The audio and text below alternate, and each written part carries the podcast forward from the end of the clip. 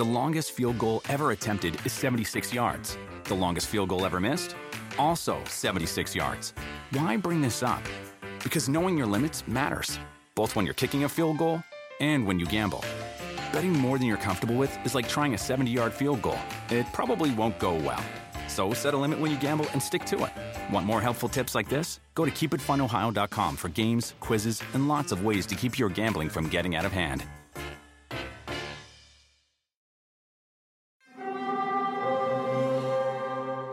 Hear that? It's the call of the Crave. And when the Crave calls, you know what to do. Try the five dollar Bacon Bundle, because the only thing better than a White Castle slider is a White Castle slider topped with crispy hickory-smoked bacon. So pick any two of either the Bacon Cheese Slider, nineteen twenty-one Bacon Cheese Slider, or Chicken Bacon Ranch Slider, and also get a small fry for just five dollars with the five dollar Bacon Bundle. White Castle. Follow your Crave.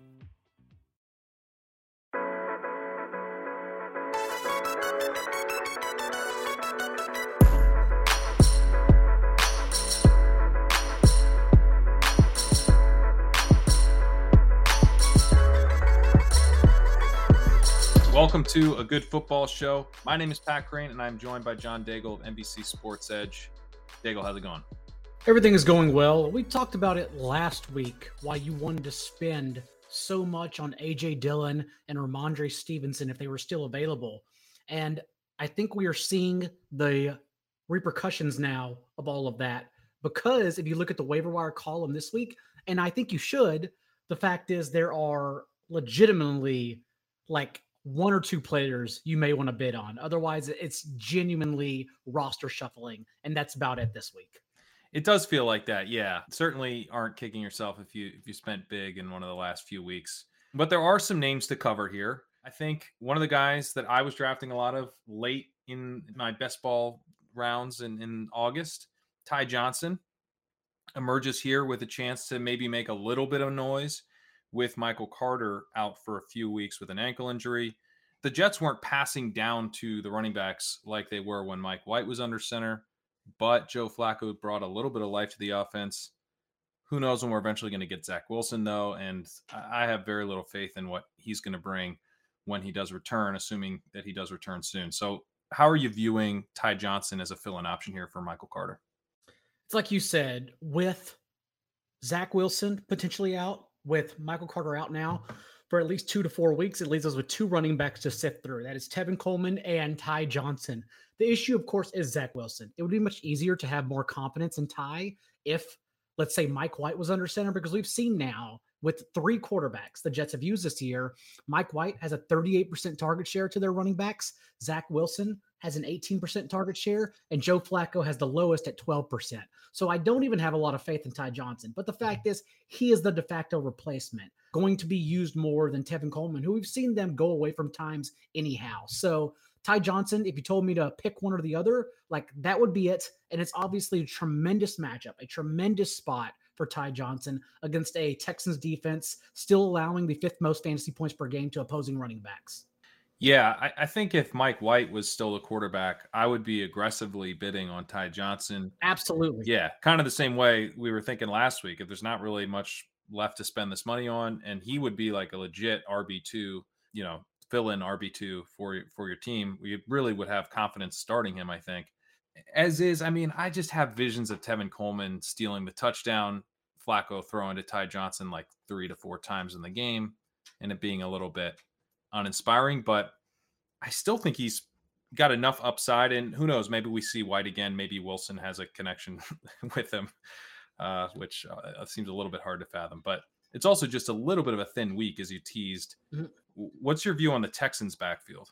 So people are probably wondering why you just mentioned the Texans backfield, and it's because with Scotty Phillips sidelined from a high ankle sprain out of the bye, now expecting to miss the next couple of games, Texans went with three backs for their backfield for the first time all year, just three active, as well as they scratched Royce Freeman. And that led to David Johnson getting thirteen carries and sixteen touches to Rex Burkhead's eighteen touches. So one, you might be asking yourself, yeah, John, but the Texans had a lead, and how often will that actually happen? And two, if Burkhead outtouched Johnson, why are we sitting here talking about David rather than Rex Burkhead? And my response would be, one, This is now a Jets matchup that the Texans can compete in and have a lead as well.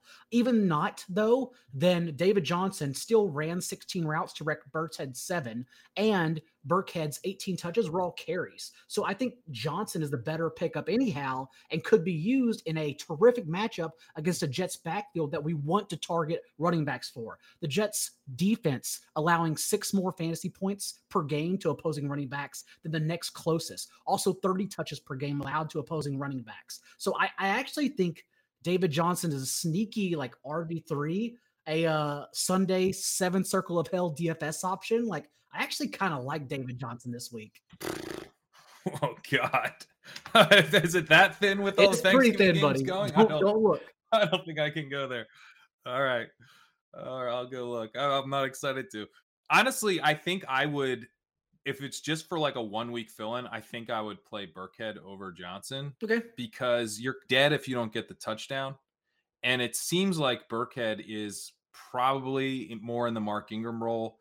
Like they're they're salting away the game. Burkhead, eighteen carries for forty yards, two point two yards per carry. Still better than David Johnson, who had one point four yards per carry. So you're not getting a lot of efficiency out of the rushing game. To your point, normally, you know, I would agree and say, let's just get the guy who actually gets targets. Johnson had four targets last week. We know that's his specialty, his receiving back. Burkhead, though, was also used as a bit of a receiver. He's not like a total zero there in New England. And I think he might be the guy they, they favor on the goal line. So it, it feels like a touchdown or bust type of thing. At the very least, I would be saying, you know, if you're really thin at running back, thin enough that you're thinking about adding David Johnson off the waiver wire, throw in a, a one dollar, two dollars contingent bid for Rex Burkhead as well. I think genuinely one or the other can be a starter this week. I, I really do. You just plug them in because you need fifteen touches because I think both can get there in this matchup.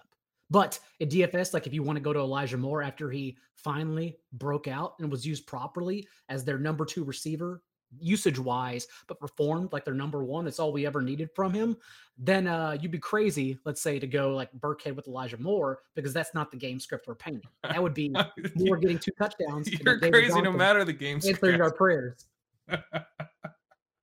I don't know, man. I can't. I can't be doing Rex Burkhead at D F S. I'm not there yet. But you know, throw a couple, throw a couple bucks on him. It's fine.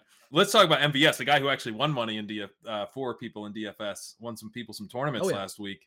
If he's out on the waiver wire, he he actually seems like a pretty nice ad. And we saw M V S run just three more routes than Randall Cobb, but even so, used the number two receiver for the Packers since Alan Lazard was a D N P all week, and that's why I think we may get Marquez Valdes-Scantling again as their number two receiver. We saw this matchup last year. Packers threw thirty-six times, even though the Rams bolstered a similar, if not better, pass defense to just twenty-six running back carries in that matchup. And Valdes-Scantling, because Jalen Ramsey shadowed Davante Adams, it didn't matter really. Davante Adams still got there on ten targets, but Valdes-Scantling was still used heavily on eight targets. And that was with Alan Lazard also coming in and getting mixed in as their third receiver. So overall, like I think there is a, a good usage here for Valdes-Scantling as long as Alan Lazard remains out. And since he didn't practice at all, I think we will squeak by with M V S yet again. So I think he's a viable wide receiver three this week, honestly, if you just pick him up for a pinch. I really like that call. I think Alan Lazard being out helped him a lot. His routes were down a bit. MVS's routes were down in week nine, but they were back up last week, and uh, Rodgers was looking for him right away in the game. And they were completely out of sync, it looked like, the first couple throws, but Rodgers was was looking for him along the sideline, looking for him deep. And then they connected on that thirty-yard play, uh, I believe, in the first quarter. Obviously hits him for a seventy-five-yard touchdown to end uh, the Packers' last – that was their last throw of the game, actually. But they looked like they had a, a nice connection, a connection that was kind of growing as the game went on. If we get another game without Alan Lazard, I'm kind of – I'm pretty excited about, you know, M V S. Again, in a boom-bust role. I mean, all of his targets were basically deep. So you you could have that run bad pretty easily on you. But it also gives you upside. So I like that call a lot. What are we doing in deep cuts this week? Lots of deep cuts, and add some or stop me along the way. Uh, Cedric Wilson, seven seven targets this past week. Of course, that was because Amari Cooper, who is not vaccinated, was out and is out on Thursday. Not to mention CeeDee Lamb and the concussion protocol trying to turn around quickly for Thursday's game. So we don't know what's going to happen. If Lamb is active, I would not worry about Cedric Wilson at all. But if Lamb is out, very clearly the pecking order is Michael Gallup and then Cedric Wilson. So you can start Cedric Wilson as like a wide receiver three, in my opinion. The longest field goal ever attempted is seventy-six yards. The longest field goal ever missed? Also seventy-six yards. Why bring this up?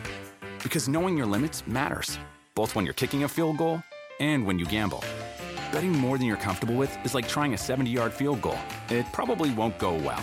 So set a limit when you gamble and stick to it. Want more helpful tips like this? Go to keep it fun ohio dot com for games, quizzes, and lots of ways to keep your gambling from getting out of hand. If Lamb is out, is Noah Brown worth an ad in a deep league? Sure, but I wouldn't run to the waiver wire for him. Yeah. Okay. I think that's more of a let's get into a D F S Thursday talk for a three-game slate as opposed to like starting Noah Brown in redraft leagues. That seems right. Yeah, okay.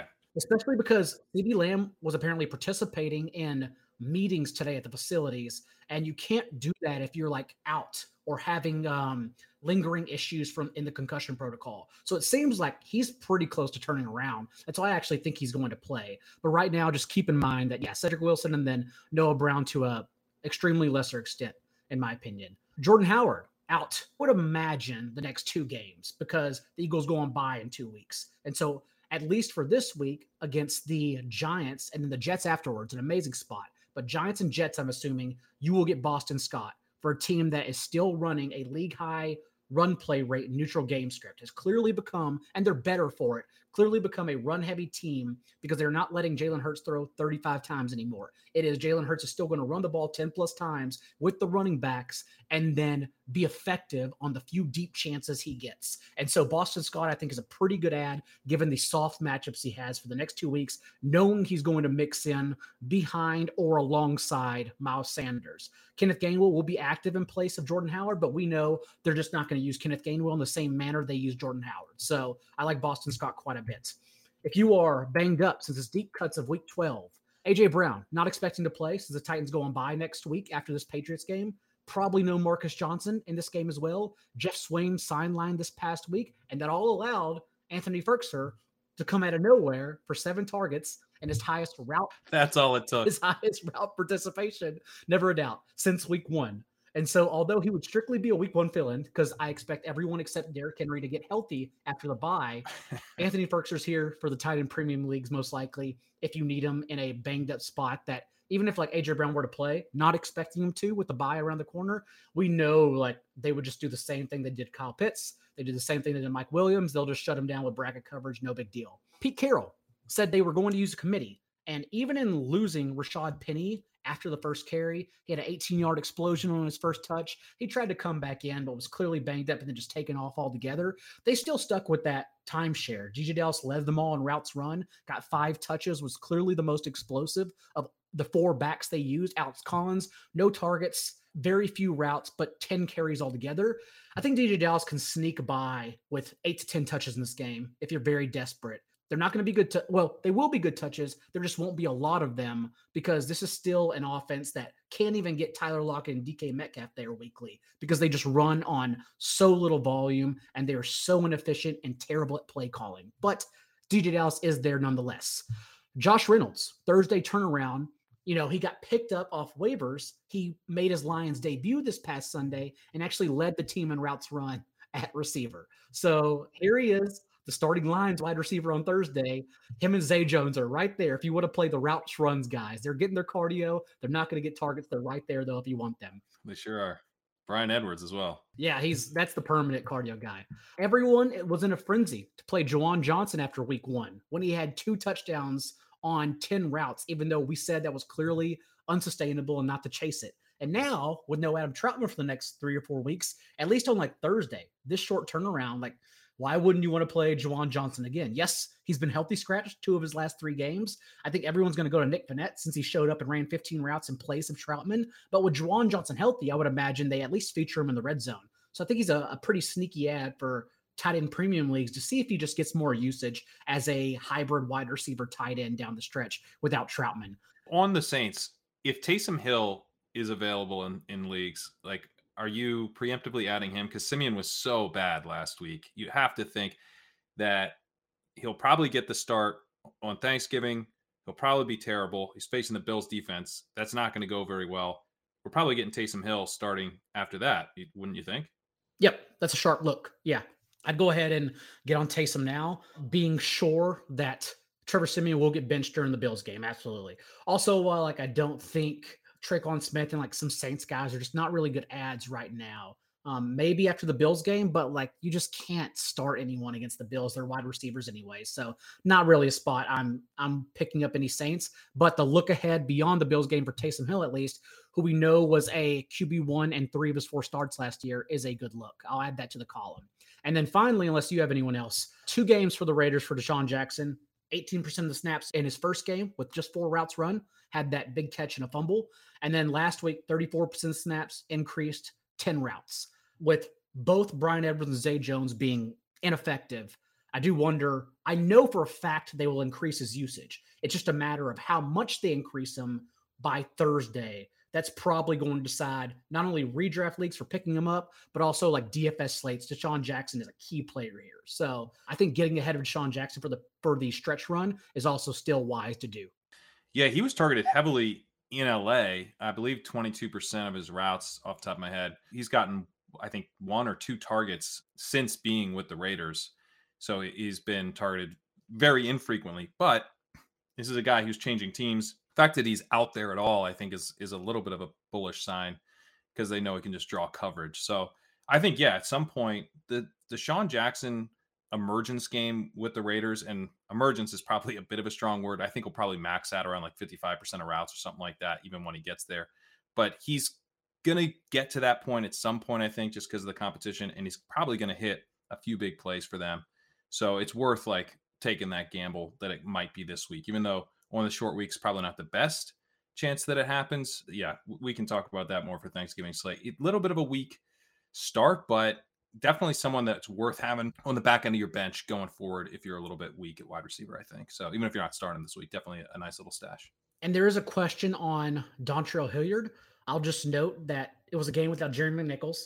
Um, Dontrell Hilliard won't be active if Jeremy McNichols is back from concussion protocol this week, even though, again, they do go on by, so maybe they keep him out if there's any lingering issues for one more game, but also just complete blowouts. So that's why he ran thirty-eight routes on the team's fifty-five dropbacks and eventually inevitably outtouched both Adrian Peterson and Deontay Foreman. Now we've seen three games for the Titans without Derrick Henry, and all three, Hilliard, Foreman, and Peterson, have led in touches in all three weeks at some point. So just inconsistent. I'm not wish casting any usage on the Hilliard. It's whatever. Like mm-hmm. if they fall behind, that would, that would have been McNichols. But since they did not, or since they did, since he was not there, that was Hilliard. If they are competitive at all, which I don't expect them to be against the Patriots, but let's say they are, because wilder things have happened this year, that will be a Peterson and Foreman timeshare. And then we both, we all lose. So there's just no reason to chase it. Like, unless you want to, because McNichols is out, that's it.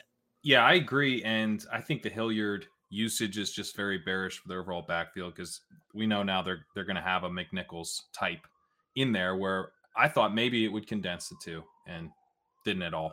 In fact, it almost got a little bit more McNichols-y because of the game script. I will take David Johnson over Dontrell Hilliard. Yeah, that's I will too. I don't know if that's a hot take. I don't know if it's a take that just doesn't even need to exist, probably. It but definitely doesn't need to exist. That's where I'm at. That's where I'm at right now. It's week twelve. All right. Uh, before we get out of here, got a couple uh, things to tell the people. Uh, you can get an edge on your fantasy league with player rankings, projections, tiers, and alerts for players on your team or who you're eyeing on the waiver wire by signing up for N B C Sports Edge Plus. You can do it at a discount using the code good ten to get ten percent off your annual subscription. And the N F L is in full swing, and the N B C Sports Predictor app powered by PointsBet has you covered with Sunday Night seven. This week, you'll have a chance to win one point one million dollars. It starts Thanksgiving night between the Bills and Saints. And starting on Sunday night, we're giving away one million dollars every week for the remainder of the regular season. And that contest is live right now. So download today from your app store or visit nbcsports.com slash predictor. Daigle, thanks so much for joining me talking waiver wires. We're going to be back here at halftime next week. Make sure to check out the waiver wire column. That's where Daigle's got all of his additional thoughts on who these pickups should be for your leagues. We're getting down the stretch run here, guys. We've got to get these uh, playoff spots and win our leagues. We're going to help you do that with some waiver wire content here for you. All right. Thanks, guys. Thanks for watching. We'll see you next week. The longest field goal ever attempted is seventy-six yards. The longest field goal ever missed? Also seventy-six yards. Why bring this up? Because knowing your limits matters, both when you're kicking a field goal and when you gamble. Betting more than you're comfortable with is like trying a seventy-yard field goal. It probably won't go well.